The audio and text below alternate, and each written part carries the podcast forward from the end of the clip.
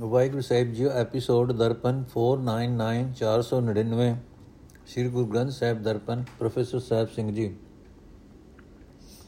ਇਕ ਓੰਕਾਰ ਸਤਨਾਮ ਕਰਤਾ ਪੁਰਖ, ਨਿਰਭਉ, ਨਿਰਵੈਰ, ਅਕਾਲ ਮੂਰਤ ਅਜੂਨੀ ਸੈਭੰ ਗੁਰ ਪ੍ਰਸਾਦ। ਸ਼ਲੋਕ 12 ਤੇ ਵਧੇਕ, ਮਹੱਲਾ ਪਹਿਲਾ। ਉਤੰਗੀ ਪੈ ਉਹਰੀ ਗਹਿਰੀ ਗੰਭੀਰੀ, ਸਸੁਰ ਸੋਇਆ ਕਿਵ ਕਰੀ ਨਿਵਣ ਨ ਜਾਏ ਥਣੀ। ਗੱਜ ਲੱਗਾ ਗਿੜਵੜੀ ਸਖੀਏ ਧੌਲ ਖਰੀ ਸੇ ਵੀ ਢੈਂਦੇ ਡਿਠ ਮੈਂ ਮੁੰਦ ਨਾ ਗਰਮ ਥਣੀ ਸ੍ਰੀ ਗੁਰੂ ਗ੍ਰੰਥ ਸਾਹਿਬ ਵਿੱਚ ਕੁੱਲ 22 ਵਾਰਾਂ ਹਨ। ਗੁਰੂ ਨਾਨਕ ਦੇਵ ਜੀ, ਗੁਰੂ ਅਮਰਦਾਸ ਜੀ ਤੇ ਗੁਰੂ ਰਾਮਦਾਸ ਸਾਹਿਬ ਦੀਆਂ ਰਚੀਆਂ ਵਾਰਾਂ ਪਹਿਲਾਂ ਸਿਰਫ ਪੌੜੀਆਂ ਦਾ ਸੰਗ੍ਰਹਿ ਸਨ। ਜਦੋਂ ਗੁਰੂ ਅਰਜਨ ਦੇਵ ਜੀ ਨੇ ਸਾਰੀ ਬਾਣੀ ਨੂੰ ਰਾਗਾਂ ਅਨੁਸਾਰ ਹੋਣ ਵਾਲੀ ਤਰਤੀਬ ਦਿੱਤੀ ਤਾਂ ਉਹਨਾਂ ਨੇ ਵਾਰ ਦੀ ਹਰ ਇੱਕ ਪੌੜੀ ਦੇ ਨਾਲ ਘੱਟ ਤੋਂ ਘੱਟ ਦੋ ਦੋ ਮਿਲਵੇਂ ਭਾਵ ਵਾਲੇ ਸ਼ਲੋਕ ਦਰਜ ਕਰ ਦਿੱਤੇ। ਜਿਹੜੇ ਸ਼ਲੋਕ ਵੱਧ ਗਏ, ਉਹ ਸਤਿਗੁਰੂ ਜੀ ਨੇ ਸ੍ਰੀ ਗੁਰੂ ਗ੍ਰੰਥ ਸਾਹਿਬ ਜੀ ਦੇ ਅਖੀਰ ਵਿੱਚ ਸ਼ਲੋਕ 12 ਤੇ ਵਧੇਕ ਦੇ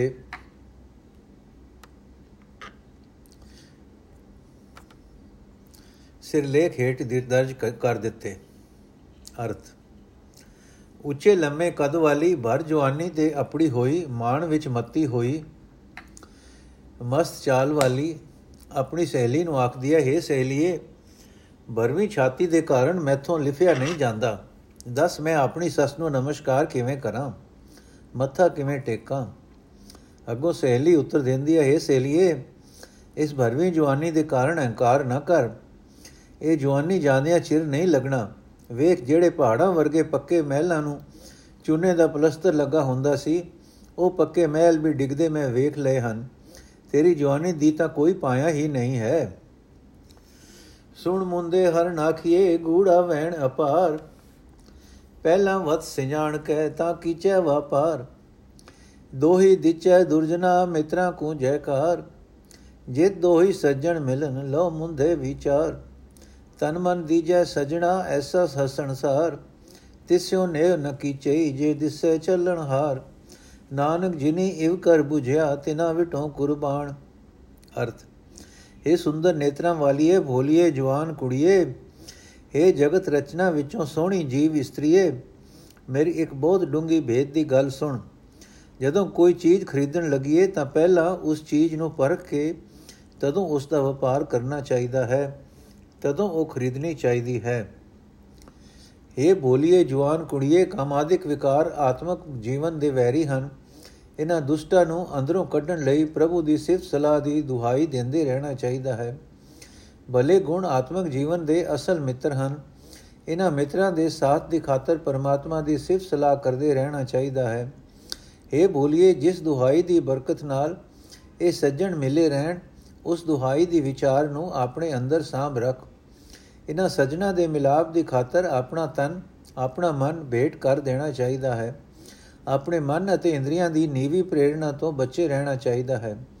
ਇਸ ਤਰ੍ਹਾਂ ਇੱਕ ਅਜਿਹਾ ਆਤਮਿਕ ਆਨੰਦ ਪੈਦਾ ਹੁੰਦਾ ਹੈ, ਜੋ ਹੋਰ ਸਾਰੀਆਂ ਖੁਸ਼ੀਆਂ ਨਾਲੋਂ ਸ੍ਰੇਸ਼ਟ ਹੁੰਦਾ ਹੈ। ਇਹ ਬੋਲੀਏ, ਇਹ ਜਗਤ ਪਸਾਰਾ ਨਾਸ਼ਵੰਤ ਦਿਸ ਰਿਹਾ ਹੈ। ਇਸ ਨਾਲ ਮੋਹ ਨਹੀਂ ਕਰਨਾ ਚਾਹੀਦਾ। ਇਹ ਨਾਨਕ, ਆਖ, ਜਿਨ੍ਹਾਂ ਵੱਡ ਭਾਗਿਆ ਨੇ ਆਤਮਿਕ ਜੀਵਨ ਦੇ ਭੇਤ ਨੂੰ ਇਸ ਤਰ੍ਹਾਂ ਸਮਝਿਆ ਹੈ, ਮੈਂ ਉਹਨਾਂ ਤੋਂ ਸਦਕੇ ਜਾਂਦਾ ਹਾਂ। ਜੇ ਤੂੰ ਤਾਉ ਜੇ ਤੂੰ ਤਾਰੂ ਭਾਣ, ਤਾਹੂ ਪੁੱਛ ਤਿੜਨ ਕਲ। ਤਾਹੂ ਖਰੇ ਸੁਜਾਨ ਵੰਜਾ ਐਨੀ ਕਪੜੀ। ਅਰਥੇ ਭਾਈ, ਜੇ ਤੂੰ ਸੰਸਾਰ ਸਮੁੰਦਰ ਦੇ ਪਾਣੀਆਂ ਦਾ ਤਾਰੂ ਬਣਨਾ ਚਾਹੁੰਦਾ ਹੈ, ਤਾਂ ਤਰਨ ਦੀ ਜਾਂਚ ਉਹਨਾਂ ਪਾਸੋਂ ਪੁੱਛ, ਜਿਨ੍ਹਾਂ ਨੂੰ ਇਸ ਸੰਸਾਰ ਸਮੁੰਦਰ ਵਿੱਚੋਂ ਪਾਰ ਲੰਘਣ ਦੀ ਜਾਂਚ ਹੈ। हे ਭਾਈ, ਉਹ ਮਨੁੱਖ ਹੀ ਅਸਲ ਸਿਆਣੇ ਤਾਰੂ ਹਨ। ਜੋ ਸੰਸਾਰ ਸਮੁੰਦਰ ਦੀਆਂ ਇਹਨਾਂ ਵਿਕਾਰਾਂ ਦੀਆਂ ਲਹਿਰਾਂ ਵਿੱਚੋਂ ਪਾਰ ਲੰਘਦੇ ਹਨ, ਮੈਂ ਵੀ ਉਹਨਾਂ ਦੀ ਸੰਗਤ ਵਿੱਚ ਹੀ ਇਹਨਾਂ ਲਹਿਰਾਂ ਤੋਂ ਪਾਰ ਲੰਘ ਸਕਦਾ ਹਾਂ।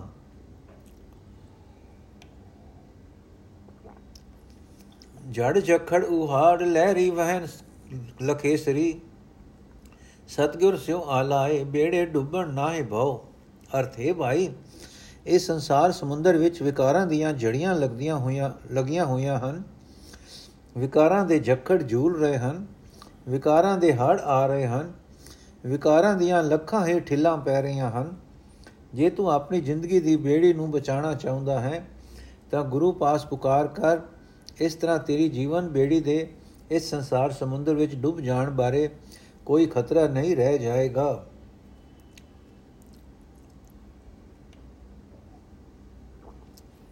ਨਾਨਕ ਦੁਨੀਆ ਕੈਸੀ ਹੋਈ? ਸਾਲਕ ਮਿਤ ਨ ਰਹਿਓ ਕੋਈ। ਭਾਈ ਬੰਦੀ ਹੇਤ ਚੁਕਾਇਆ, ਦੁਨੀਆ ਕਾਰਨ ਦੀਨ ਗਵਾਇਆ। ਅਰਥ, ਹੈ ਨਾਨਕ, ਦੁਨੀਆ ਦੀ ਲੁਕਾਈ ਅਜੀਬ ਪਾਸ, ਨਵੇਂ ਪਾਸੇ ਜਾ ਰਹੀ ਹੈ। ਸਹੀ ਜੀਵਨ ਰਸਤਾ ਦੱਸਣ ਵਾਲਾ ਮਿੱਤਰ ਕਿਤੇ ਕੋਈ ਲੱਭਦਾ ਨਹੀਂ। ਬਰਾਵਾਂ ਸੰਬੰਧੀਆਂ ਦੇ ਮੋਹ ਵਿੱਚ ਫਸ ਕੇ ਮਨੁੱਖ ਪਰਮਾਤਮਾ ਦਾ ਪਿਆਰ ਆਪਣੇ ਅੰਦਰੋਂ ਮੁਕਾਈ ਬੈਠਾ ਹੈ। ਦੁਨੀਆ ਦੀ ਮਾਇਆ ਦੀ ਖਾਤਰ ਆਤਮਿਕ ਜੀਵਨ ਦਾ ਸਰਮਾਇਆ ਗਵਾਈ ਜਾ ਰਿਹਾ ਹੈ। ਹੈ ਹੈ ਕਰਕੇ ਉਹ ਕਰੇਨ, ਗੱਲਾਂ ਪੀਟਨ ਸਿਰ ਖੋਹਨ। ਨਾਉ ਲੈਨ ਅਰ ਕਰਨ ਸਮਾਏ, ਨਾਨਕ ਤਿਨ ਬਲਿਹਾਰੇ ਜਾਏ। ਅਰਥ, ਹੈ ਭਾਈ ਕਿਸੇ ਪਿਆਰੇ ਸੰਬੰਧੀ ਦੇ, ਮਰਨ ਤੇ ਜਨਾਨੀਆਂ ਹਾਏ ਹਾਏ ਆਕ ਕੇ ਆਕ ਆਕ ਕੇ ਓਏ ਓਏ ਕਰਦੀਆਂ ਹਨ। ਮੂੰਹ ਆਖਦੀਆਂ ਹਨ, ਆਪਣੀਆਂ ਗੱਲਾਂ ਪਿੱਟਦੀਆਂ ਹਨ, ਆਪਣੇ ਸਿਰ ਦੇ ਵਾਲ ਖੁੰਦੀਆਂ ਹਨ। ਇਹ ਬਹੁਤ ਹੀ ਮਾੜਾ ਕਰਮ ਹੈ। हे ਭਾਈ, ਜਿਹੜੇ ਪ੍ਰਾਣੀ ਅਜੇ ਸਦਮੇ ਦੇ ਸਮੇਂ ਵੀ ਪਰਮਾਤਮਾ ਦਾ ਨਾਮ ਜਪਦੇ ਹਨ ਅਤੇ ਪਰਮਾਤਮਾ ਦੀ ਰਜ਼ਾ ਨੂੰ ਮੰਨਦੇ ਹਨ, ਨਾਨਕ ਉਹਨਾਂ ਤੋਂ ਸਦਕੇ ਜਾਂਦਾ ਹੈ। ਰੇ ਮਨ ਡੀਗ ਨੇ ਡੋਲੀਐ, ਸਿੱਧੇ ਮਾਰਗ ਧਾਓ। ਪਾਛੇ ਬਾਗ ਡਰਾਵਣੋ ਆਗੇ ਅਗਨ ਤਲਾਓ। ਸੈਸੇ ਜੀਰਾ ਪਰ ਰਹਿਓ, ਮਾ ਕੋ ਅਵਰ ਨ ਢੰਗ ਨਾਨਕ ਗੁਰਮੁਖ ਛੂਟਿਐ, ਹਰ ਪ੍ਰੀਤਮ ਸਿਉ ਸੰਗ। ਅਰਥ ਹੈ ਮਨ, ਵਿਕਾਰਾਂ ਭਰੇ, ਵਿੰਗੇ ਜੀਵਨ ਰਸਤੇ ਉੱਤੇ ਨਹੀਂ ਭਟਕਦੇ ਫਿਰਨਾ ਚਾਹੀਦਾ। ਹੈ ਮਨ, ਸਿੱਧੇ ਜੀਵਨ ਰਾਹ ਉੱਤੇ ਦੌੜ। ਵਿੰਗੇ ਰਸਤੇ ਤੁਰਿਆ, ਇਸ ਲੋਕ ਵਿੱਚ ਭਿਆਨਕ ਆਤਮਕ ਮੌਤ, ਆਤਮਕ ਜੀਵਨ ਨੂੰ ਖਾਈ ਜਾਂਦੀ ਹੈ ਤੇ ਅਗਾਹ ਪਰਲੋਕ ਵਿੱਚ ਜਠਰਾਗਨੀ ਦੀ ਘੁੰਮਣ ਘੇਰੀ ਡੋਬ ਲੈਂਦੀ ਹੈ। ਭਾਵ ਜਨਮ ਮਰਨ ਦਾ ਗੇੜ ਗ੍ਰਸ ਲੈਂਦਾ ਹੈ। ਵਿੰਗੇ ਰਸਤੇ ਤੁਰਿਆ, ਹਰ ਵੇਲੇ ਇਹ ਜਿੰਦ ਸਹਿਮ ਵਿੱਚ ਪਈ ਰਹਿੰਦੀ ਹੈ। हे ਮਨ, ਇਸ ਵਿੰਗੇ ਰਸਤੇ ਤੋਂ ਬਚਣ ਲਈ ਗੁਰੂ ਦੀ ਸ਼ਰਨ ਤੋਂ ਬਿਨਾ ਮੈਨੂੰ ਕੋਈ ਹੋਰ ਤਰੀਕਾ ਨਹੀਂ ਸੁਝਦਾ। हे ਨਾਨਕ, ਗੁਰੂ ਦੀ ਸ਼ਰਨ ਪੈ ਕੇ ਹੀ ਇਸ ਵਿੰਗੇ ਰਸਤੇ ਤੋਂ ਬਚ ਸਕੀਦਾ ਹੈ ਅਤੇ ਪ੍ਰੀਤਮ ਪ੍ਰਭੂ ਨਾਲ ਸਾਥ ਬਣ ਸਕਦਾ ਹੈ। ਬਾਗ ਮਰੇ, ਮਨ ਮਾਰੀਐ, ਜਿਸ ਸਤਗੁਰ ਦੀਖਿਆ ਹੋਏ, ਆਪ ਪਛਾਣੇ ਹਰ ਮਿਲੇ ਬੋੜ ਨ ਮਰਨਾ ਹੋਏ। ਕੀਚੜ ਹਾਥ ਨ ਬੁੱਢਈ, ਏਕਾ ਨਦਰ ਨਿਹਾਲ ਨਾਨਕ ਗੁਰਮੁਖ ਉਬਰੇ ਗੁਰ ਸਰਵਰ ਸੱਚੀ ਪਾਲ ਅਰਥ, ਹੈ ਭਾਈ, ਜਿਸ ਮਨੁੱਖ ਨੂੰ ਗੁਰੂ ਦੀ ਸਿੱਖਿਆ ਪ੍ਰਾਪਤ ਹੁੰਦੀ ਹੈ, ਉਸ ਦਾ ਮਨ ਵਸ ਵਿੱਚ ਆ ਜਾਂਦਾ ਹੈ। ਉਸ ਦੇ ਅੰਦਰੋਂ ਆਤਮਿਕ ਜੀਵਨ ਨੂੰ ਖਾ ਜਾਣ ਵਾਲਾ ਬਗਿਆੜ ਮਰ ਜਾਂਦਾ ਹੈ। ਉਹ ਮਨੁੱਖ ਆਪਣੇ ਆਤਮਿਕ ਜੀਵਨ ਨੂੰ ਪਰਖਦਾ ਰਹਿੰਦਾ ਹੈ। ਉਹ ਪਰਮਾਤਮਾ ਨੂੰ ਮਿਲ ਪੈਂਦਾ ਹੈ। ਮੁੜ ਉਸ ਨੂੰ ਜਨਮ ਮਰਨ ਦਾ ਗੇੜ ਨਹੀਂ ਹੁੰਦਾ। ਪਰਮਾਤਮਾ ਉਸ ਮਨੁੱਖ ਨੂੰ ਮਿਹਰ ਦੀ ਨਿਗਾਹ ਨਾਲ ਵੇਖਦਾ ਹੈ। ਇਸ ਵਾਸਤੇ ਉਸ ਦਾ ਹੱਥ ਚਿੱਕੜ ਵਿੱਚ ਨਹੀਂ ਡੁੱਬਦਾ। ਉਸ ਦਾ ਮਨ ਵਿਕਾਰਾਂ ਵਿੱਚ ਨਹੀਂ ਫਸਦਾ। हे ਨਾਨਕ, ਗੁਰੂ ਦੀ ਸ਼ਰਨ ਪੈਣ ਵਾਲੇ ਮਨੁੱਖ ਹੀ ਵਿਕਾਰਾਂ ਦੇ ਚਿੱਕੜ ਵਿੱਚੋਂ ਡੁੱਬਣੋਂ ਬਚ ਨਿਕਲਦੇ ਹਨ। ਗੁਰੂ ਹੀ ਨਾਮ ਦਾ ਸਰੋਵਰ ਹੈ। ਗੁਰੂ ਹੀ ਸਦਾ ਸਥਿਰ ਰਹਿਣ ਵਾਲੀ ਕੰਧ ਹੈ, ਜੋ ਵਿਕਾਰਾਂ ਦੇ ਚਿੱਕੜ ਵਿੱਚ ਲਿਬੜਨ ਤੋਂ ਬਚਾਉਂਦਾ ਹੈ। ਅਗਨ ਮਰੈ ਮਲ, ਅਗਰ ਅਗਨ ਮਰੈ ਜਲ, ਲੋੜ ਲੋ, ਵਿਣ ਗੁਰ ਨਿਤ ਜਲ ਨਾਏ ਜਨਮ ਮਰੈ ਭਰਮਾਈਏ, ਜੇ ਲਗ ਕਰਮ ਕਮਾਏ। ਜਮ ਜਗਾਤ ਨ ਲੱਗਈ ਜੇ ਚੱਲੇ ਸਤਗੁਰ ਭਾਏ। ਨਾਨਕ ਨਿਰਮਲ ਅਮਰ ਪਦ ਗੁਰ ਹਰ ਮੇਲੇ ਮੇਲਾਏ। ਅਰਥ, ਹੈ ਭਾਈ, ਗੁਰੂ ਦੀ ਸ਼ਰਨ ਪੈ ਕੇ ਨਾਮ ਜਲ ਢੂੰਡ ਲੈ। ਇਸ ਨਾਮ ਜਲ ਦੀ ਬਰਕਤ ਨਾਲ ਤ੍ਰਿਸ਼ਨਾ ਦੀ ਅਗ ਬੁਝ ਜਾਂਦੀ ਹੈ। ਪਰ ਗੁਰੂ ਦੀ ਸ਼ਰਨ ਤੋਂ ਬਿਨਾ ਨਾਮ ਸਰੋਵਰ ਦਾ ਇਹ ਜਲ ਮਿਲਦਾ ਨਹੀਂ। ਇਸ ਜਲ ਤੋਂ ਬਿਨਾ ਮਨੁੱਖ ਜਨਮ ਮਰਨ ਦੇ ਗੇੜ ਵਿੱਚ ਪਿਆ ਰਹਿੰਦਾ ਹੈ। ਅਨੇਕਾਂ ਜੁਨਾ ਵਿੱਚ ਭਵਾਇਆ ਜਾਂਦਾ ਹੈ। हे ਭਾਈ, ਜੇ ਮਨੁੱਖ ਨਾਮ ਨੂੰ ਬੁਲਾ ਕੇ ਹੋਰ ਲੱਖਾਂ ਕਰਮ ਕਮਾਉਂਦੇ ਰਹਿਣ, ਤਾਂ ਵੀ ਇਹ ਅੰਦਰਲੀ ਅਗ ਨਹੀਂ ਮਰਦੀ। ਜੇ ਮਨੁੱਖ ਗੁਰੂ ਦੀ ਰਜ਼ਾ ਵਿੱਚ ਤੁਰਦਾ ਰਹੇ, ਤਾਂ ਜਮਰਾਜ ਮਸੂਲੀਆ ਉਸ ਉੱਤੇ ਆਪਣਾ ਵਾਰ ਨਹੀਂ ਕਰ ਸਕਦਾ। हे ਨਾਨਕ, ਗੁਰੂ ਮਨੁੱਖ ਨੂੰ ਪਵਿੱਤਰ ਉੱਚਾ ਆਤਮਿਕ ਦਰਜਾ ਬਖਸ਼ਦਾ ਹੈ, ਗੁਰੂ ਮਨੁੱਖ ਨੂੰ ਪਰਮਾਤਮਾ ਨਾਲ ਮਿਲਾ ਦਿੰਦਾ ਹੈ। ਕਲਰ ਕੇਰੀ ਛਪੜੀ ਕਉਆ ਮਲ ਮਲ ਨਾਏ ਮਨ ਤਨ ਮਹਿਲਾ ਅਵਗੁਣੀ ਚਿੰਜ ਭਰੀ ਗੰਧੀ ਆਏ। ਸਰਵਰ ਹੰਸ ਨ ਜਾਣਿਆ, ਕਾਗਕ ਪੰਖੀ ਸੰਗ। ਸਾਕਤ ਸੋ ਐਸੀ ਪ੍ਰੀਤ ਹੈ, ਬੂਝੋ ਗਿਆਨੀ ਰੰਗ। ਸੰਤ ਸਭਾ ਜੈਕਾਰ ਕਰ ਗੁਰਮੁਖ ਕਰਮ ਕਮਾਓ। ਨਿਰਮਲ ਨਾਵਣ ਨਾਨਕਾ, ਗੁਰ ਤੀਰਥ ਦਰਿਆਓ। ਅਰਥ हे ਭਾਈ ਵਿਕਾਰਾਂ ਦੀ ਕਲਮ ਕਾਲਖ ਨਾਲ, ਕਾਲੇ ਹੋਏ ਮਨ ਵਾਲਾ ਮਨੁੱਖ, ਵਿਕਾਰਾਂ ਦੇ ਕਲਰ ਦੀ ਛਪੜੀ ਵਿੱਚ ਬੜੇ ਸ਼ੌਕ ਨਾਲ ਇਸ਼ਨਾਨ ਕਰਦਾ ਰਹਿੰਦਾ ਹੈ। ਇਸ ਕਰਕੇ ਉਸ ਦਾ ਮਨ, ਉਸ ਦਾ ਤਨ ਵਿਕਾਰਾਂ ਦੀ ਮੈਲ ਨਾਲ ਮੈਲਾ ਹੋਇਆ ਰਹਿੰਦਾ ਹੈ। ਜਿਵੇਂ ਕਾਂ ਦੀ ਚੁੰਝ ਗੰਧ ਨਾਲ ਹੀ ਭਰੀ ਰਹਿੰਦੀ ਹੈ, ਤਿਵੇਂ ਵਿਕਾਰੀ ਮਨੁੱਖ ਦਾ ਮੂੰਹ ਵੀ ਨਿੰਦਾ ਆਦਿ ਗੰਧ ਨਾਲ ਹੀ ਭਰਿਆ ਰਹਿੰਦਾ ਹੈ। हे ਭਾਈ ਭੈੜੇ, ਪੰਛੀ ਕਾਵਾਂ ਦੀ ਸੰਗਤ ਵਿੱਚ, ਵਿਕਾਰੀ ਬੰਦਿਆਂ ਦੀ ਸੋਭਤ ਵਿੱਚ ਪਰਮਾਤਮਾ ਦੀ ਅੰਸ਼ ਜੀਵ ਹੰਸ ਨੇ ਗੁਰੂ ਸਰੋਵਰ ਦੀ ਕਦਰ ਨਾ ਸਮਝੀ। हे ਭਾਈ ਪਰਮਾਤਮਾ ਨਾਲੋਂ ਟੁੱਟੇ ਹੋਏ ਮਨੁੱਖਾਂ ਨਾਲ ਜੋੜੀ ਹੋਈ ਪ੍ਰੀਤ ਇਹੋ ਜਿਹੀ ਹੀ ਹੁੰਦੀ ਹੈ हे ਆਤਮਿਕ ਜੀਵਨ ਦੀ ਸੂਝ ਹਾਸਲ ਕਰਨ ਦੇ ਚਾਹਵਾਨ ਮਨੁੱਖ ਪਰਮਾਤਮਾ ਦੇ ਪ੍ਰੇਮ ਵਿੱਚ ਟਿਕ ਕੇ ਜੀਵਨ ਰਾਹ ਨੂੰ ਸਮਝ ਸਾਧ ਸੰਗਤ ਵਿੱਚ ਟਿਕ ਕੇ ਪਰਮਾਤਮਾ ਦੀ ਸਿਫਤ ਸਲਾਹ ਕਰਿਆ ਕਰ ਗੁਰੂ ਦੇ ਸਨਮੁਖ ਰੱਖਣ ਵਾਲੇ ਕਰਮ ਕਮਾਇਆ ਕਰ ਇਹ ਹੀ ਹੈ ਪਵਿੱਤਰ ਇਸ਼ਨਾਨ हे ਨਾਨਕ ਗੁਰੂ ਹੀ ਤੀਰਥ ਹੈ ਗੁਰੂ ਹੀ ਦਰਿਆਓ ਹੈ ਗੁਰੂ ਵਿੱਚ ਚੁੱਭੀ ਲਾਈ ਰੱਖਣੀ ਹੀ ਪਵਿੱਤਰ ਇਸ਼ਨਾਨ ਹੈ।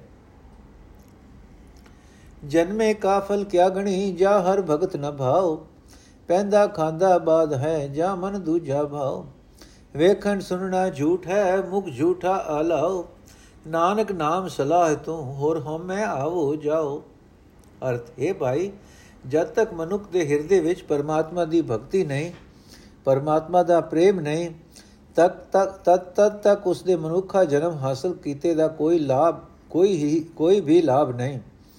ਜਦ ਤੱਕ ਮਨੁੱਖ ਦੇ ਮਨ ਵਿੱਚ ਪਰਮਾਤਮਾ ਤੋਂ ਬਿਨਾ ਹੋਰ ਹੋਰ ਮੋਹ ਪਿਆਰ ਵਸਦਾ ਹੈ ਤਦ ਤੱਕ ਤਦ ਤੱਕ ਉਸ ਦਾ ਪਹਿਨਿਆ ਕੀਮਤੀ ਕਪੜਾ ਉਸ ਦਾ ਖਾਦਾ ਹੋਇਆ ਕੀਮਤੀ ਭੋਜਨ ਸਭ ਵਿਅਰਥ ਜਾਂਦਾ ਹੈ, ਕਿਉਂਕਿ ਉਹ ਨਾਸ਼ਵੰਤ ਜਗਤ ਨੂੰ ਹੀ ਤੱਕ ਵਿੱਚ ਰੱਖਦਾ ਹੈ, ਨਾਸ਼ਵੰਤ ਜਗਤ ਨੂੰ ਹੀ ਕੰਨਾਂ ਵਿੱਚ ਵਸਾਈ ਰੱਖਦਾ ਹੈ।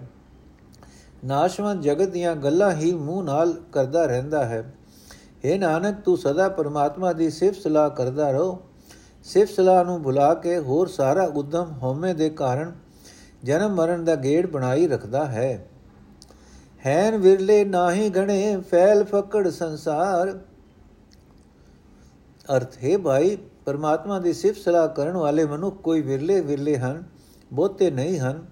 ਆਮ ਤੌਰ ਤੇ ਜਗਤ ਵਿਖਾਵੇ ਦੇ ਕੰਮ ਹੀ ਕਰਦਾ ਰਹਿੰਦਾ ਹੈ। ਆਤਮਿਕ ਜੀਵਨ ਨੂੰ ਨੀਵਾ ਕਰਨ ਵਾਲਾ ਬੋਲ ਹੀ ਬੋਲਦਾ ਰਹਿੰਦਾ ਹੈ।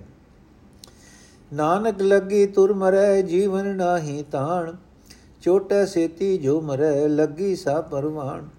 ਜਿਸਨੋ ਲਾਏ ਤਿਸ ਲਗੈ, ਲੱਗੀ ਤਾ ਪਰਵਾਣ।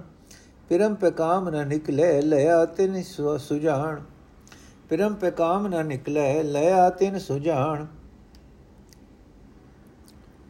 ਅਰਥ ਹੈ, ਨਾਨਕ, ਜਿਸ ਮਨੁੱਖ ਦੇ ਹਿਰਦੇ ਵਿੱਚ ਪ੍ਰੇਮ ਦੀ ਚੋਟ ਲੱਗਦੀ ਹੈ, ਉਹ ਮਨੁੱਖ ਮਨੁੱਖ ਤੁਰੰਤ ਆਪਾ ਭਾਵ ਵੱਲੋਂ ਮਰ ਜਾਂਦਾ ਹੈ। ਉਸ ਦੇ ਅੰਦਰੋਂ ਸਵਾਰਥ ਸਵਾਰਥ ਖਤਮ ਹੋ ਜਾਂਦਾ ਹੈ।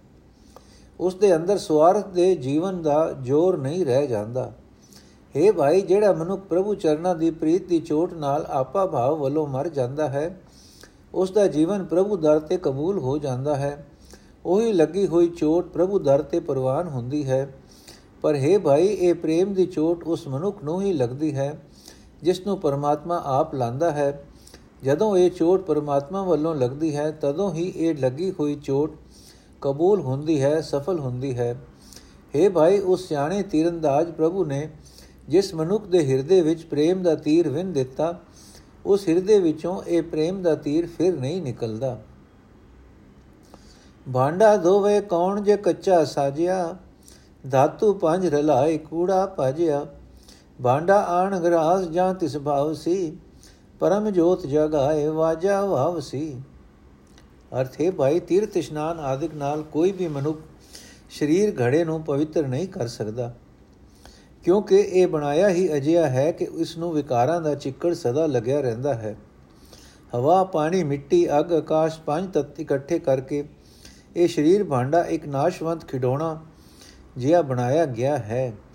ਹਾਂ, ਹੈ ਭਾਈ, ਜਦੋਂ ਉਸ ਪਰਮਾਤਮਾ ਦੀ ਰਜ਼ਾ ਹੁੰਦੀ ਹੈ, ਮਨੁੱਖ ਨੂੰ ਗੁਰੂ ਮਿਲਦਾ ਹੈ, ਗੁਰੂ ਮਨੁੱਖ ਦੇ ਸਰੀਰ ਭਾਂਡੇ ਨੂੰ ਪਵਿੱਤਰ ਕਰ ਦਿੰਦਾ ਹੈ। ਗੁਰੂ ਮਨੁੱਖ ਦੇ ਅੰਦਰ ਸਭ ਤੋਂ ਉੱਚੀ ਰੱਬੀ ਜੋਤ ਜਗਾ ਕੇ ਰੱਬੀ ਜੋਤ ਦਾ ਵਾਜਾ ਵਜਾ ਦਿੰਦਾ ਹੈ। ਰੱਬੀ ਜੋਤ ਦਾ, ਰੱਬੀ ਸਿਫਤ ਸਲਾਹ ਦਾ ਇਤਨਾ ਪ੍ਰਬਲ ਪ੍ਰਭਾਵ ਬਣਾ ਦਿੰਦਾ ਹੈ ਕਿ ਮਨੁੱਖ ਦੇ ਅੰਦਰ ਵਿਕਾਰਾਂ ਦਾ ਰੋਲਾ ਸੁਣਿਆ ਹੀ ਨਹੀਂ ਜਾਂਦਾ। ਵਿਕਾਰਾਂ ਦੀ ਕੋਈ ਪੇਸ਼ ਹੀ ਨਹੀਂ ਜਾਂਦੀ ਇਹ ਕੁਕਰਮਾਂ ਦਾ ਕੋਈ ਚਿੱਕੜ ਖਿਲਾਰ ਸਕਣ। ਮਨੋ ਜੇ ਅੰਦੇ ਗੂਪ ਕਹਿਆ ਬਿਰਧ ਨਾ ਜਾਣਨੀ। ਮਨ ਅੰਧੇ ਉਂਧੇ ਕਵਲ, ਦਿਸਨ ਖਰੇ ਕਰੂ। ਇਕੈ ਜਾਣਨ ਕਹਿਆ ਬੁਝਨ ਤੇ ਨ ਸੁਗੜ ਸਰੂਪ ਇਕ ਨਾ ਨਾਦ, ਨਾ ਬੇਦ, ਨਾ ਗੀਆ ਰਸ। ਰਸ ਕਸ ਨਾ ਜਾਣੰਤ। ਇਕ ਇਕ ਨਾ ਸਿੱਧ, ਨਾ ਬੁੱਧ, ਨਾ ਅਕਲ ਸਰ, ਅਖਰ ਕਾ ਭਿਓ ਇਕ ਨਾ ਸਿੱਧ, ਨਾ ਬੁੱਧ, ਨਾ ਅਕਲ ਸਰ, ਅਖਰ ਕਾ ਭਿਓ ਨ ਲਹੰਤ। ਨਾਨਕ ਤੇ ਨਰ ਅਸਲ ਖਾਰਜੇ ਬਿਨ ਗੁਣ ਗਰਭ ਕਰੰਤ। ਅਰਥ हे ਭਾਈ, ਜਿਹੜੇ ਮਨੁੱਖ ਮਨੋ ਗੁਪ ਨੇ ਅੰਨੇ ਹਨ, ਪੁੱਜ ਕੇ ਮੂਰਖ ਹਨ, ਉਹ ਦਸਿਆ ਵੀ ਇਸ਼ਨਾਨੀ ਇਨਸਾਨੀ ਫਰਜ਼ ਨਹੀਂ ਸਮਝ, ਜਾਣਦੇ। ਮਨ ਅੰਨਾ ਹੋਣ ਕਰਕੇ ਹਿਰਦਾ ਕੇਵਲ ਧਰਮ ਵੱਲੋਂ ਉਲਟਿਆ ਹੋਇਆ ਹੋਣ ਤੇ, ਹੋਣ ਦੇ ਕਾਰਨ ਉਹ ਬੰਦੇ ਬਹੁਤ ਕੋਝੇ ਜੀਵਨ ਵਾਲੇ ਲੱਗਦੇ ਹਨ। ਕਈ ਮਨੁੱਖ ਐਸੇ ਹੁੰਦੇ ਹਨ ਜੋ ਆਪ ਗੱਲ ਕਰਨੀ ਵੀ ਜਾਣਦੇ ਹਨ ਤੇ ਕਿਸੇ ਦੀ ਆਖੀ ਵੀ ਸਮਝਦੇ ਹਨ। ਉਹ ਮਨੁੱਖ ਸੁਚੱਜੇ ਤੇ ਸੋਹਣੇ ਜਾਪਦੇ ਹਨ। ਕਈ ਬੰਦਿਆਂ ਨੂੰ ਨਾ ਜੋਗੀਆਂ ਦੇ ਨਾਦ ਦਾ ਰਸ, ਨਾ ਵੇਦ ਦਾ ਸ਼ੌਕ, ਨਾ ਰਾਗ ਦੀ ਖਿੱਚ, ਕਿਸੇ ਤਰ੍ਹਾਂ ਦੇ ਕੋਮਲ ਹੁਨਰ ਵੱਲ ਰੁਚੀ ਨਹੀਂ ਹੈ। ਨਾ ਵਿਚਾਰ ਵਿੱਚ ਸਫਲਤਾ, ਨਾ ਸੁਚੱਜੀ ਬੁੱਧੀ, ਨਾ ਅਕਲ ਦੀ ਸਾਰ ਹੈ, ਤੇ ਇੱਕ ਅੱਖਰ ਵੀ ਪੜਨਾ ਨਹੀਂ ਜਾਣਦੇ, ਫਿਰ ਵੀ ਆਕੜ ਹੀ ਆਕੜ ਵਿਖਾਲਦੇ ਹਨ। हे ਨਾਨਕ, ਜਿਨ੍ਹਾਂ ਵਿੱਚ ਕੋਈ ਗੁਣ ਨਾ ਹੋਵੇ, ਤੇ ਅਹੰਕਾਰ ਕਰੀ ਜਾਣ, ਉਹ ਮਨੁੱਖ ਨਿਰੇ ਖੋਤੇ ਹਨ। ਨੋਟ, ਇਹ ਸ਼ਲੋਕ ਸਾਰੰਗੀ ਵਾਰ ਦੀ ਪੌੜੀ ਨੰਬਰ 32 ਦੇ ਨਾਲ ਥੋੜਾ ਜਿਹਾ ਫ਼ਰਕ ਰੱਖ ਕੇ ਦੂਜਾ ਸ਼ਲੋਕ ਹੈ। ਵੇਖੋ ਸਫਾ 1246 ਮੂਲ। ਸੋ ਬ੍ਰਾਹਮਣ ਜੋ ਬਿੰਦ ਹੈ ਬ੍ਰਹਮ ਜਬ ਤਬ ਸੰਜਮ ਕਮਾਵੇ ਕਰਮ, ਸੀਲ ਸੰਤੋਖ ਕਾ ਰਖੈ ਧਰਮ, ਬੰਧਨ ਤੋੜੈ ਹੋਵੇ ਮੁਕਤ, ਸੋਈ ਬ੍ਰਾਹਮਣ ਪੂਜਣ ਜੁਗਤ। ਅਰਥੇ ਭਾਈ, ਸਾਡੀਆਂ ਨਜ਼ਰਾਂ ਵਿੱਚ ਉਹ ਮਨੁੱਖ ਅਸਲ ਬ੍ਰਾਹਮਣ ਹੈ, ਜੋ ਪਰਮਾਤਮਾ ਨਾਲ ਡੂੰਗੀ ਸਾਂਝ ਪਾਈ ਰੱਖਦਾ ਹੈ, ਜੋ ਇਹੀ ਜਪ ਕਰਮ ਕਰਦਾ ਹੈ, ਇਹੀ ਤਪ ਕਰਮ ਕਰਦਾ ਹੈ, ਇਹੀ ਸੰਜਮ ਕਰਮ ਕਰਦਾ ਹੈ ਜੋ ਪਰਮਾਤਮਾ ਦੀ ਭਗਤੀ ਨੂੰ ਹੀ ਜਪ ਤਪ ਸੰਜਮ ਸਮਝਦਾ ਹੈ, ਜੋ ਮਿੱਠੇ ਸੁਭਾਅ ਅਤੇ ਸੰਤੋਖ ਦਾ ਫਰਜ਼ ਨਿਭਾਉਂਦਾ ਹੈ, ਜੋ ਮਾਇਆ ਦੇ ਮੋਹ ਦੀਆਂ ਫਾਈਆਂ ਤੋੜ ਲੈਂਦਾ ਹੈ ਅਤੇ ਮਾਇਆ ਦੇ ਮੋਹ ਤੋਂ ਆਜ਼ਾਦ ਹੋ ਜਾਂਦਾ ਹੈ। हे ਭਾਈ, ਉਹੀ ਬ੍ਰਾਹਮਣ ਆਦਰ ਸਤਕਾਰ ਦਾ ਹਕਦਾਰ ਹੈ। ਖਤਰੀ ਜੋ ਕਰਮਾ ਕਾ ਸੂਰ, ਪੁਨ ਦਾਨ ਕਾ ਕਰੇ ਸਰੀਰ, ਖੇਤ ਪਛਾਣੇ ਬੀਜੈ ਦਾਨ, ਸੋ ਖਤਰੀ ਦਰਗਹਿ ਪਰਵਾਨ ਲਬ ਲੋਭ ਜੇ ਕੂੜ ਕਮਾਵੇ, ਆਪਣਾ ਕੀਤਾ ਆਪੇ ਪਾਵੇ। ਅਰਥ ਹੈ ਭਾਈ, ਸਾਡੀਆਂ ਨਜ਼ਰਾਂ ਵਿੱਚ ਉਹ ਮਨੁੱਖ ਖਤਰੀ ਹੈ, ਜੋ ਕਮਾਦਿਕ ਵੈਰੀਆਂ ਨੂੰ ਮਾਰ ਮੁਕਾਣ ਲਈ ਨੇਕ ਕਰਮ ਕਰਨ ਵਾਲਾ ਸੂਰਮਾ ਬਣਦਾ ਹੈ, ਜੋ ਆਪਣੇ ਸਰੀਰ ਨੂੰ, ਆਪਣੇ ਜੀਵਨ ਨੂੰ ਹੋਰਨਾਂ ਵਿੱਚ ਭਲੇ ਕਰਮ ਵੰਡਣ ਲਈ ਵਸੀਲਾ ਬਣਾਉਂਦਾ ਹੈ, ਜੋ ਆਪਣੇ ਸਰੀਰ ਨੂੰ ਕਿਸਾਨ ਦੇ ਖੇਤ ਵਾਂਗ ਖੇਤ ਸਮਝਦਾ ਹੈ ਤੇ ਇਸ ਖੇਤ ਵਿੱਚ ਪਰਮਾਤਮਾ ਦੇ ਨਾਮ ਦੀ ਦਾਤ, ਨਾਮ ਬੀਜ ਬੀਜਦਾ ਹੈ। हे ਭਾਈ, ਅਜਿਹਾ ਖਤਰੀ ਪਰਮਾਤਮਾ ਦੀ ਹਜ਼ੂਰੀ ਵਿੱਚ ਕਬੂਲ ਹੁੰਦਾ ਹੈ। ਪਰ ਜਿਹੜਾ ਮਨੁੱਖ ਲਬ ਲੋਭ ਅਤੇ ਹੋਰ ਠੱਗੀ ਆਦਿ ਕਰਦਾ ਰਹਿੰਦਾ ਹੈ, ਉਹ ਜਨਮ ਦਾ ਚਾਹੇ ਖਤਰੀ ਹੀ ਹੋਵੇ, ਉਹ ਮਨੁੱਖ ਲਬ ਆਦਿ ਕੀਤੇ ਕਰਮਾਂ ਦਾ ਫਲ ਆਪ ਹੀ ਭੁਗਤਦਾ ਹੈ। ਉਹ ਮਨੁੱਖ ਕਮਾਦਿਕ ਵਿਕਾਰਾਂ ਦਾ ਸ਼ਿਕਾਰ ਹੋਇਆ ਹੀ ਰਹਿੰਦਾ ਹੈ। ਉਹ ਨਹੀਂ ਹੈ ਸੁਰਮਾ। ਤਨ ਨ ਤਪਾਏ ਤਨੂਰ ਜਿਉ, ਬਾਲਣ ਹੱਡ ਨ ਬਾਲ ਸਿਰ ਪੈਰੀ ਕਿਆ ਫੇੜਿਆ, ਅੰਦਰ ਭਰੀ ਸਮਾਲ ਅਰਥੇ ਭਾਈ, ਆਪਣੇ ਸਰੀਰ ਨੂੰ ਧੂਣੀਆਂ ਨਾਲ ਤਨੂਰ ਵਾਂਗ ਨਾ ਸਾੜ ਤੇ ਹੱਡਾਂ ਨੂੰ ਧੂਣੀਆਂ ਨਾਲ ਇਉਂ ਨਾ ਬਲਾ, ਜਿਵੇਂ ਇਹ ਬਾਲਣ ਹੈ। ਤੇਰੇ ਸਿਰ ਨੇ, ਤੇਰੇ ਪੈਰਾਂ ਨੇ ਕੁਝ ਨਹੀਂ ਵਿਗਾੜਿਆ। ਇਹਨਾਂ ਨੂੰ ਧੂਣੀਆਂ ਨਾਲ ਕਿਉਂ ਦੁਖੀ ਕਰਦਾ ਹੈ? ਇਹਨਾਂ ਨੂੰ ਦੁਖੀ ਨਾ ਕਰ। ਪਰਮਾਤਮਾ ਦੀ ਯਾਦ ਨੂੰ ਆਪਣੇ ਹਿਰਦੇ ਵਿੱਚ ਸਾਂਭ ਕੇ ਰੱਖ। ਨੋਟ, ਇਹ ਸ਼ਲੋਕ ਥੋੜੇ ਕੋ ਹੀ ਫ਼ਰਕ ਨਾਲ ਫਰੀਦ ਜੀ ਦੇ ਸ਼ਲੋਕਾਂ ਵਿੱਚ ਨੰਬਰ 120 ਤੇ ਦਰਜ ਹੈ। ਸਭਨੀ ਘਟੀ ਸੋ ਵਸੈ ਸਹਿ ਬਿਨ ਘਟ ਨ ਕੋਏ। ਨਾਨਕ ਤੇ ਸੁਹਾਗਣੀ ਜਿਨਾ ਗੁਰਮੁਖ ਪ੍ਰਗਟ ਹੋਏ।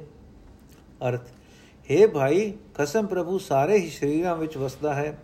ਕੋਈ ਵੀ ਸ਼ਰੀਰ ਐਸਾ ਨਹੀਂ ਹੈ ਜੋ ਖਸਮ ਪ੍ਰਭੂ ਤੋਂ ਬਿਨਾ ਹੋਵੇ, ਜਿਸ ਵਿੱਚ ਖਸਮ ਪ੍ਰਭੂ ਵਸਦਾ ਨਾ ਹੋਵੇ। ਪਰ ਵਸਦਾ ਹੈ ਗੁਪਤ।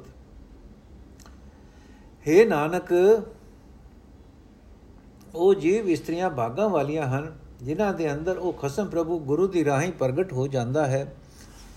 ਜੋ ਤੋ ਪ੍ਰੇਮ ਖੇਲਣ ਕਾ ਚਾਓ ਸਿਰ ਧਰ ਤਲੀ ਗਲੀ ਮੇਰੀ ਆਓ, ਇਤ ਮਾਰਗ ਪੈਰ ਧਰੀ ਜੈ, ਸਿਰ ਦੀਜੈ ਕਾਣ ਨ ਕੀਜੈ ਅਰਥ। हे ਭਾਈ, ਜੇ ਤੈਨੂੰ ਪ੍ਰੇਮ, ਪ੍ਰਭੂ ਪ੍ਰੇਮ ਦੀ ਖੇਡ ਖੇਡਣ ਦਾ ਸ਼ੌਕ ਹੈ, ਤਾਂ ਆਪਣਾ ਸਿਰ ਤਲੀ ਉੱਤੇ ਰੱਖ ਕੇ ਮੇਰੀ ਗਲੀ ਵਿੱਚ ਆ, ਲੋਕ ਲਾਜ ਛੱਡ ਕੇ ਹੋਮੇ ਦੂਰ ਕਰਕੇ ਆ। ਪ੍ਰਭੂ ਪ੍ਰੀਤ ਦੇ ਇਸ ਰਸਤੇ ਉੱਤੇ ਤਦੋਂ ਹੀ ਪੈਰ ਧਰਿਆ ਜਾ ਸਕਦਾ ਹੈ, ਜਦੋਂ ਸਿਰ ਭੇਟਾ ਕੀਤਾ ਜਾਏ, ਪਰ ਕੋਈ ਝਿਜਕ ਨਾ ਕੀਤੀ ਜਾਏ। ਜਦੋਂ ਬਿਨਾਂ ਕਿਸੇ ਝਿਜਕ ਦੇ ਲੋਕ ਲਾਜ ਅਤੇ ਹਉਮੈ ਛੱਡੀ ਜਾਏ। ਨਾਲ ਕਿਰਾੜਾ ਦੋਸਤੀ ਕੂੜੇ ਕੂੜੀ ਪਾਏ ਮਰਨ ਨ ਜਾਪੈ ਮੂਲਿਆ ਆਵੇ ਕਿਤੈ ਥਾਏ। ਗਿਆਨ ਹੀਣੰਗ ਗਿਆਨ ਪੂਜਾ, ਅਨਵਰਤਾਵਾ ਭਾਉ ਦੂਜਾ। ਅਰਥ, ਹੈ ਭਾਈ ਜੇ ਹਰ ਵੇਲੇ ਮਾਇਆ ਦੀਆਂ ਗਿਣਤੀਆਂ ਗਿਣਨ ਵਾਲੇ ਮਨੁੱਖ ਨਾਲ ਦੋਸਤੀ ਬਣਾਈ ਜਾਏ, ਤਾਂ ਉਸ ਕਿਰਾੜ ਦੇ ਅੰਦਰਲੇ ਮਾਇਆ ਦੇ ਮੋਹ ਦੇ ਕਾਰਨ ਉਸ ਦੀ ਦੋਸਤੀ ਦੀ ਪਾਇਆ ਵੀ ਇਤਬਾਰ ਯੋਗ ਨਹੀਂ ਹੁੰਦੀ। हे ਮੂਲਿਆ, ਮਾਇਆ ਦੇ ਮੋਹ ਵਿੱਚ ਫਸਿਆ ਹੋਇਆ ਮਨੁੱਖ ਸਦਾ ਮੌਤ ਤੋਂ ਬਚੇ ਰਹਿਣ ਦੇ ਉਪਰਾਲੇ ਕਰਦਾ ਰਹਿੰਦਾ ਹੈ, ਪਰ ਉਸ ਨੂੰ ਇਹ ਗੱਲ ਸੂਝਦੀ ਹੀ ਨਹੀਂ ਕਿ ਮੌਤ ਕਿਸੇ ਵੀ ਥਾਂ ਤੇ ਕਿਸੇ ਵੀ ਵੇਲੇ ਆ ਸਕਦੀ ਹੈ। ਅਰਥ, ਹੈ ਭਾਈ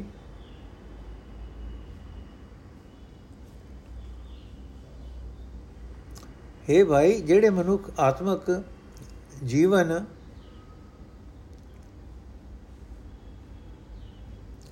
हे ਭਾਈ ਜਿਹੜੇ ਮਨੁੱਖ ਆਤਮਕ ਜੀਵਨ ਦੀ ਸੂਝ ਤੋਂ ਸਖਣੇ ਹੁੰਦੇ ਹਨ ਉਹ ਆਤਮਕ ਜੀਵਨ ਵੱਲੋਂ ਬੇਸਮਝੀ ਨੂੰ ਹੀ ਸਦਾ ਪਸੰਦ ਕਰਦੇ ਹਨ हे ਭਾਈ ਜਿਨ੍ਹਾਂ ਮਨੁੱਖਾਂ ਦੇ ਅੰਦਰ ਮਾਇਆ ਦਾ ਮੋਹ ਸਦਾ ਟਿਕਿਆ ਰਹਿੰਦਾ ਹੈ ਉਹਨਾਂ ਦਾ ਵਰਤਣ ਵਿਹਾਰ ਆਤਮਕ ਜੀਵਨ ਵੱਲੋਂ ਅੰਨਾ ਬਣਾਈ ਰੱਖਣ ਵਾਲਾ ਹੁੰਦਾ ਹੈ ਗੁਰ ਬਿਨ ਗਿਆਨ, ਧਰਮ ਬਿਨ ਧਿਆਨ, ਸਚ ਬਿਨ ਸਾਖੀ, ਮੂਲੋ ਨ ਬਾਕੀ। ਅਰਥ, ਹੈ ਭਾਈ, ਗੁਰੂ ਦੀ ਸ਼ਰਨ ਪੈਣ ਤੋਂ ਬਿਨਾ ਪਰਮਾਤਮਾ ਨਾਲ ਡੂੰਗੀ ਸਾਝ ਨਹੀਂ ਬਣਦੀ। ਇਸ ਡੂੰਗੀ ਸਾਝ ਨੂੰ ਮਨੁੱਖਾ ਜੀਵਨ ਦਾ ਜ਼ਰੂਰੀ ਫਰਜ਼ ਬਣਾਉਣ ਤੋਂ ਬਿਨਾ ਹਰੀ ਨਾਮ ਸਿਮਰਨ ਦੀ ਲਗਨ ਨਹੀਂ ਬਣਦੀ। ਸਦਾ ਥਿਰ ਹਰੀ ਨਾਮ ਸਿਮਰਨ ਤੋਂ ਬਿਨਾ ਹੋਰ ਹੋਰ ਮਾਇਕ ਉਦਮਾ ਦੀ ਜੀਵਨ ਰਾਹਦਾਰੀ ਦੇ ਕਾਰਨ ਆਤਮਿਕ ਜੀਵਨ ਦਾ ਉਹ ਸਰਮਾਇਆ ਵੀ ਪੱਲੇ ਨਹੀਂ ਰਹਿ ਜਾਂਦਾ। ਜਿਸ ਨੇ ਮਨੁੱਖਾ ਜਨਮ ਲੈ ਕੇ, ਜਿਸ ਨੇ ਮਨੁੱਖਾ ਜਨਮ ਲੈ ਕੇ ਦਿੱਤਾ ਸੀ। ਜਿਸ ਨੇ ਮਨੁੱਖਾ ਜਨਮ ਲੈ ਕੇ ਦਿੱਤਾ ਸੀ। ਮਾਣੂ ਗਲੇ, ਉਠੀ ਚੱਲੇ, ਸਾਧ ਨਾਹੀ ਇਵੇਂ ਹੀ ਗਲੇ, ਨਾਮ ਜੁਰੇ ਦਲ ਮੇਲ ਵੈ ਅੰਤਰ ਬਲ ਅਧਿਕਾਰ, ਬੰਤਰ ਕੀ ਸੈਨਾ ਸੇਵਿਐ। ਮਨ ਤਨ ਜੂਝ ਅਪਾਰ ਸੀਤਾ ਲੈ ਗਿਆ ਦੈਸਰੋ ਲక్ష్మణ ਮੋਹ ਸਰਾਪ, ਨਾਨਕ ਕਰਤਾ ਕਰਨ ਹਾਰ, ਕਰ ਵੇਖੇ ਥਾਪ ਉਥਾਪ। ਅਰਥ हे ਭਾਈ ਪਰਮਾਤਮਾ, ਮਨੁੱਖ ਨੂੰ ਜਗਤ ਵਿੱਚ ਕੋਈ ਆਤਮਿਕ ਲਾਭ ਖੱਟਣ ਲਈ ਭੇਜਦਾ ਹੈ, ਪਰ ਜੇ ਆਤਮਿਕ ਜੀਵਨ ਦੀ ਖੱਟੀ ਖੱਟਣ ਤੋਂ ਬਿਨਾਂ ਹੀ ਮਨੁੱਖ ਜਗਤ ਤੋਂ ਉੱਠ ਕੇ ਤੁਰ ਪੈਂਦਾ ਹੈ, ਤਾਂ ਇਹੋ ਜਿਹਾ ਜੀਵਨ ਜਿਉਣ ਵਿੱਚ ਮਨੁੱਖ ਨੂੰ ਕੋਈ ਆਤਮਿਕ ਆਨੰਦ ਹਾਸਲ ਨਹੀਂ ਹੁੰਦਾ। हे ਨਾਨਕ, ਕਰਤਾਰ ਸਭ ਕੁਝ ਕਰ ਸਕਣ ਦੀ ਸਮਰੱਥਾ ਵਾਲਾ ਹੈ। ਉਸ ਨੂੰ ਕਦੇ ਝੁਰਨ ਦੀ, ਦੁਖੀ ਹੋਣ ਦੀ ਲੋੜ ਨਹੀਂ। ਉਹ ਤਾਂ ਪੈਦਾ ਕਰਕੇ, ਨਾਸ਼ ਕਰਕੇ, ਸਭ ਕੁਝ ਕਰਕੇ ਆਪ ਹੀ ਵੇਖਦਾ ਹੈ। ਸ਼੍ਰੀ ਰਾਮਚੰਦਰ ਉਸ ਕਰਤਾਰ ਦੀ ਬਰਾਬਰੀ ਨਹੀਂ ਕਰ ਸਕਦਾ। ਵੇਖੋ, ਰਾਵਣ ਨਾਲ ਲੜਾਈ ਕਰਨ ਵਾਸਤੇ ਸ਼੍ਰੀ ਰਾਮਚੰਦਰ ਫੌਜਾਂ ਇਕੱਠੀਆਂ ਕਰਦਾ ਹੈ। ਉਸ ਦੇ ਅੰਦਰ ਫੌਜਾਂ ਇਕੱਠੀਆਂ ਕਰਨ ਦੇ ਅਧਿਕਾਰ ਦੀ ਤਾਕਤ ਵੀ ਹੈ। ਵਾਨਰਾਂ ਦੀ ਉਸ ਫੌਜ ਦੀ ਰਾਹੀਂ ਉਸ ਦੀ ਸੇਵਾ ਵੀ ਹੋ ਰਹੀ ਹੈ। ਜਿਸ ਸੈਨਾ ਦੇ ਮਨ ਵਿੱਚ ਤਨ ਵਿੱਚ ਜੁੱਧ ਕਰਨ ਦਾ ਬੇਅੰਤ ਚਾਉ ਹੈ, ਫਿਰ ਵੀ ਸ਼੍ਰੀ ਰਾਮਚੰਦ ਤਦੋਂ ਦੁਖੀ ਹੁੰਦਾ ਹੈ। ਦੁੱਖ, ਦੁਖੀ ਹੋਇਆ ਜਦੋਂ ਸੀਤਾ ਜੀ ਨੂੰ ਰਾਵਣ ਲੈ ਗਿਆ ਸੀ ਤੇ ਫਿਰ ਜਦੋਂ ਸ਼੍ਰੀ ਰਾਮਚੰਦਰ ਜੀ ਦਾ ਭਾਈ ਲక్ష్మణ ਸਰਾਪ ਨਾਲ ਮਰ ਗਿਆ ਸੀ। ਮਨ ਮੈਂ ਜੂਰੇ ਰਾਮਚੰਦ, ਸੀਚਾ, ਸੀਤਾ ਲక్ష్మణ ਜੋਗ ਹਣਮੰਤਰ ਆਰਾਧਿਆ ਆਇਆ ਕਰ ਸੰਜੋਗ। ਭੂਲਾ ਦੈਤ ਨ ਸਮਝਈ, ਤਿਨ ਪ੍ਰਭ ਕੀਏ ਕਾਮ। ਨਾਨਕ ਵੇ ਵਰਵਾ ਸੋ ਕਿਰਤ ਨ ਮਿਟੇ ਰਾਮ। ਅਰਥੇ ਭਾਈ, ਉਹ ਪਰਮਾਤਮਾ ਤਾਂ ਬੇਮੁਤਾਜ ਹੈ। ਸ਼੍ਰੀ ਰਾਮਚੰਦਰ ਉਸ ਪਰਮਾਤਮਾ ਦੀ ਬਰਾਬਰੀ ਨਹੀਂ ਕਰ ਸਕਦਾ। ਸ਼੍ਰੀ ਰਾਮਚੰਦ ਜੀ ਪਾਸੋਂ ਭਾਵੀ ਨਾ ਮਿਟ ਸਕੀ। ਵੇਖੋ, ਸ਼੍ਰੀ ਰਾਮਚੰਦਰ ਆਪਣੇ ਮਨ ਵਿੱਚ ਸੀਤਾ ਜੀ ਦੀ ਖਾਤਰ ਦੁਖੀ ਹੋਇਆ ਜਦੋਂ ਸੀਤਾ ਜੀ ਨੂੰ ਰਾਵਣ ਚੁਰਾ ਕੇ ਲੈ ਗਿਆ। ਫਿਰ ਦੁਖੀ ਹੋਇਆ ਲక్ష్మణ ਦੀ ਖਾਤਰ ਜਦੋਂ ਰਣਭੂਮੀ ਵਿੱਚ ਲక్ష్మణ ਬਰਛੀ ਨਾਲ ਮੂਰਛਿਤ ਹੋਇਆ। ਤਦੋਂ ਸ੍ਰੀ ਰਾਮਚੰਦਰ ਨੇ ਹਨੂਮਾਨ ਨੂੰ ਯਾਦ ਕੀਤਾ, ਜੋ ਪਰਮਾਤਮਾ ਵੱਲੋਂ ਬਣੇ ਸੰਯੋਗ ਦੇ ਕਾਰਨ ਸ਼੍ਰੀ ਰਾਮਚੰਦਰ ਜੀ ਦੀ ਸ਼ਰਨ ਆਇਆ ਸੀ। ਮੂਰਖ ਰਾਵਣ ਵੀ ਇਹ ਗੱਲ ਨਾ ਸਮਝਿਆ ਕਿ ਇਹ ਸਾਰੇ ਕੰਮ ਪਰਮਾਤਮਾ ਨੇ ਆਪ ਹੀ ਕੀਤੇ ਸਨ। ਲਾਹੌਰ ਸ਼ਹਿਰ ਜ਼ਹਿਰ, ਕਹਿਰ ਸਵਾ ਪਹਿਰ, ਮਹਲਾ ਤੀਜਾ। ਲਾਹੌਰ ਸ਼ਹਿਰ ਅੰਮ੍ਰਿਤਸਰ ਸਿਫਤੀ ਦਾ ਘਰ। ਅਰਥੇ ਭਾਈ ਲਾਹੌਰ ਦਾ ਸ਼ਹਿਰ ਸ਼ਹਿਰ ਨਿਵਾਸੀਆਂ ਵਾਸਤੇ ਆਤਮਕ ਮੌਤ ਲਿਆਈ ਰੱਖਣ ਦੇ ਕਾਰਨ ਹੈ, ਜ਼ਹਿਰ ਬਣਿਆ ਪਿਆ ਹੈ।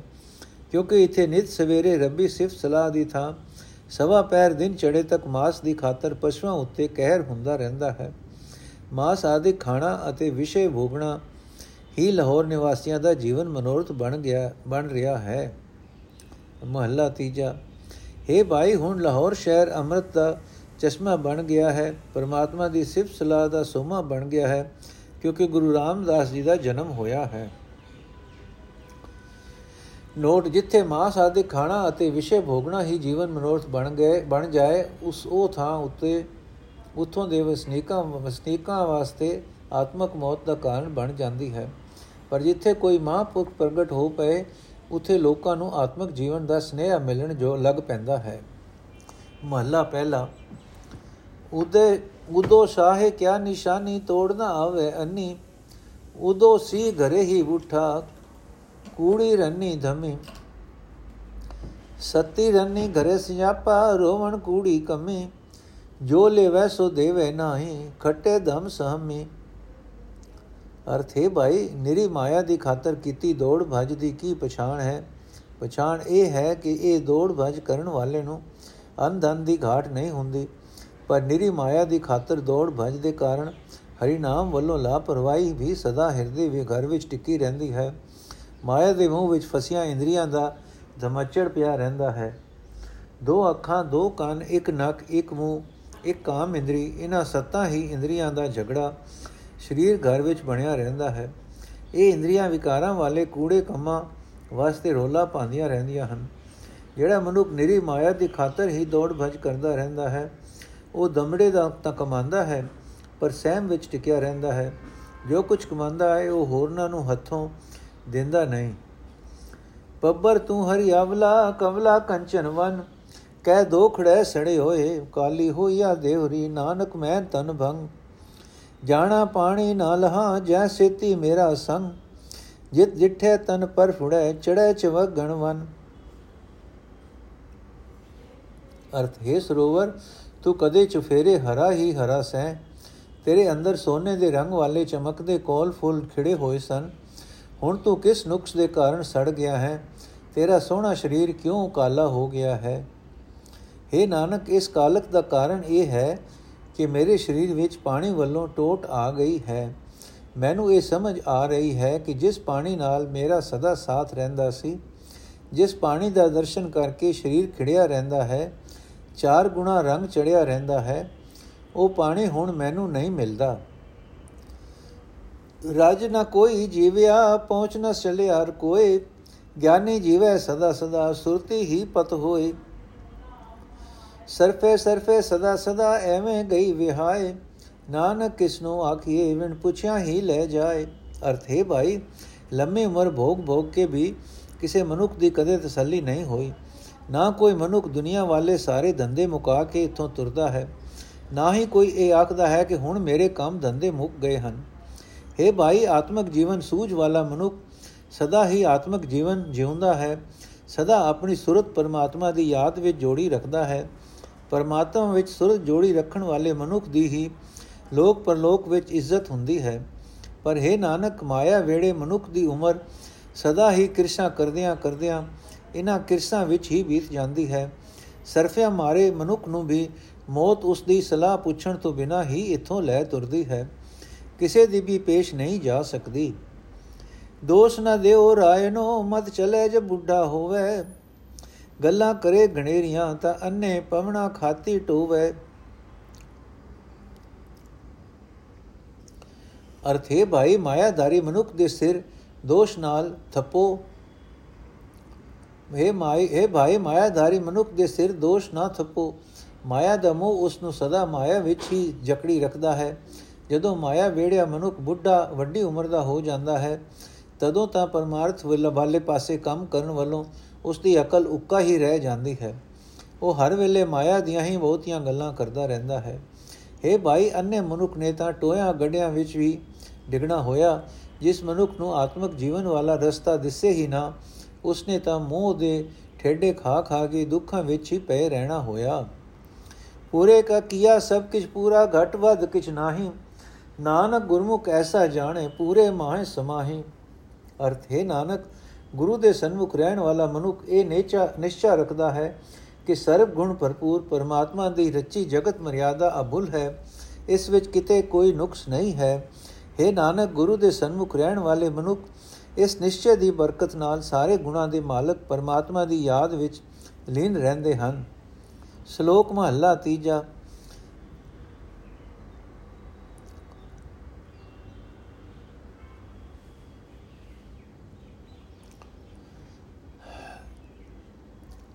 ਵਾਹਿਗੁਰੂ ਜੀ ਕਾ ਖਾਲਸਾ, ਵਾਹਿਗੁਰੂ ਜੀ ਕੀ ਫਤਿਹ। ਅੱਜ ਦਾ ਐਪੀਸੋਡ ਇੱਥੇ ਸਮਾਪਤ ਕਰਨੇ ਹਾਂ। ਕੱਲ ਤੋਂ ਸ਼ਲੋਕ ਮਹੱਲਾ ਤੀਜਾ ਸ਼ੁਰੂ ਕਰਾਂਗੇ। ਵਾਹਿਗੁਰੂ ਜੀ ਕਾ ਖਾਲਸਾ ਵਾਹਿਗੁਰੂ ਜੀ ਕੀ ਫਤਿਹ।